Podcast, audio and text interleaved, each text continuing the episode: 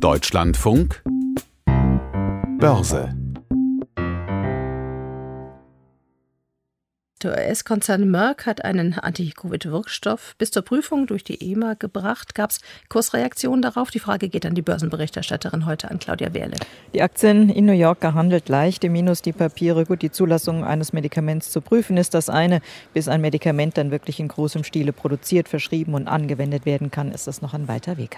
Der Börsentag in Frankfurt, wie lief es mit dem? Es gab ja vom Info-Institut nicht so beflügelnde Konjunkturhinweise. Wir haben darüber berichtet.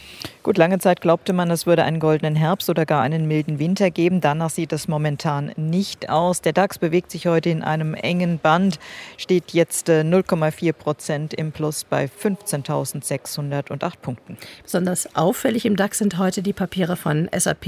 Ein dickes Kurs Plus, das aber irgendwie mit der Talfahrt zuvor zu tun hat. Ja, das ist richtig. SAP hatte vor kurzem Geschäftszahlen vorgelegt, vergangene Woche dann Details dazu. Die Geschäfte in der Cloud laufen langsam wirklich gut.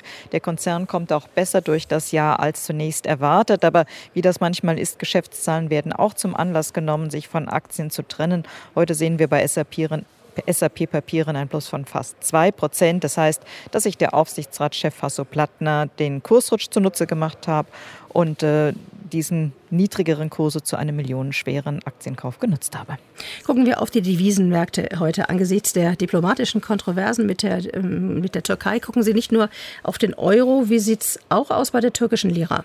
Ja, die ist auf ein neues Rekordtief gefallen. Es ist ja keineswegs so, dass es der Türkei wirtschaftlich gut geht. Ganz im Gegenteil, das Land ist hochverschuldet und eigentlich wären gute wirtschaftliche Beziehungen, ein reger Warenaustausch durchaus stützend. Wie gesagt, türkische Lira zwischenzeitlich auf Rekord tief. Der Euro wird jetzt mit einem Dollar 16, 13 gehandelt. Und wie sieht es aus bei Anleihen und dem Goldpreis? Die Umlaufrendite gesunken von minus 0,19 auf minus 0,2 Prozent und die Feinunze Gold kostet 1.807,36 Dollar.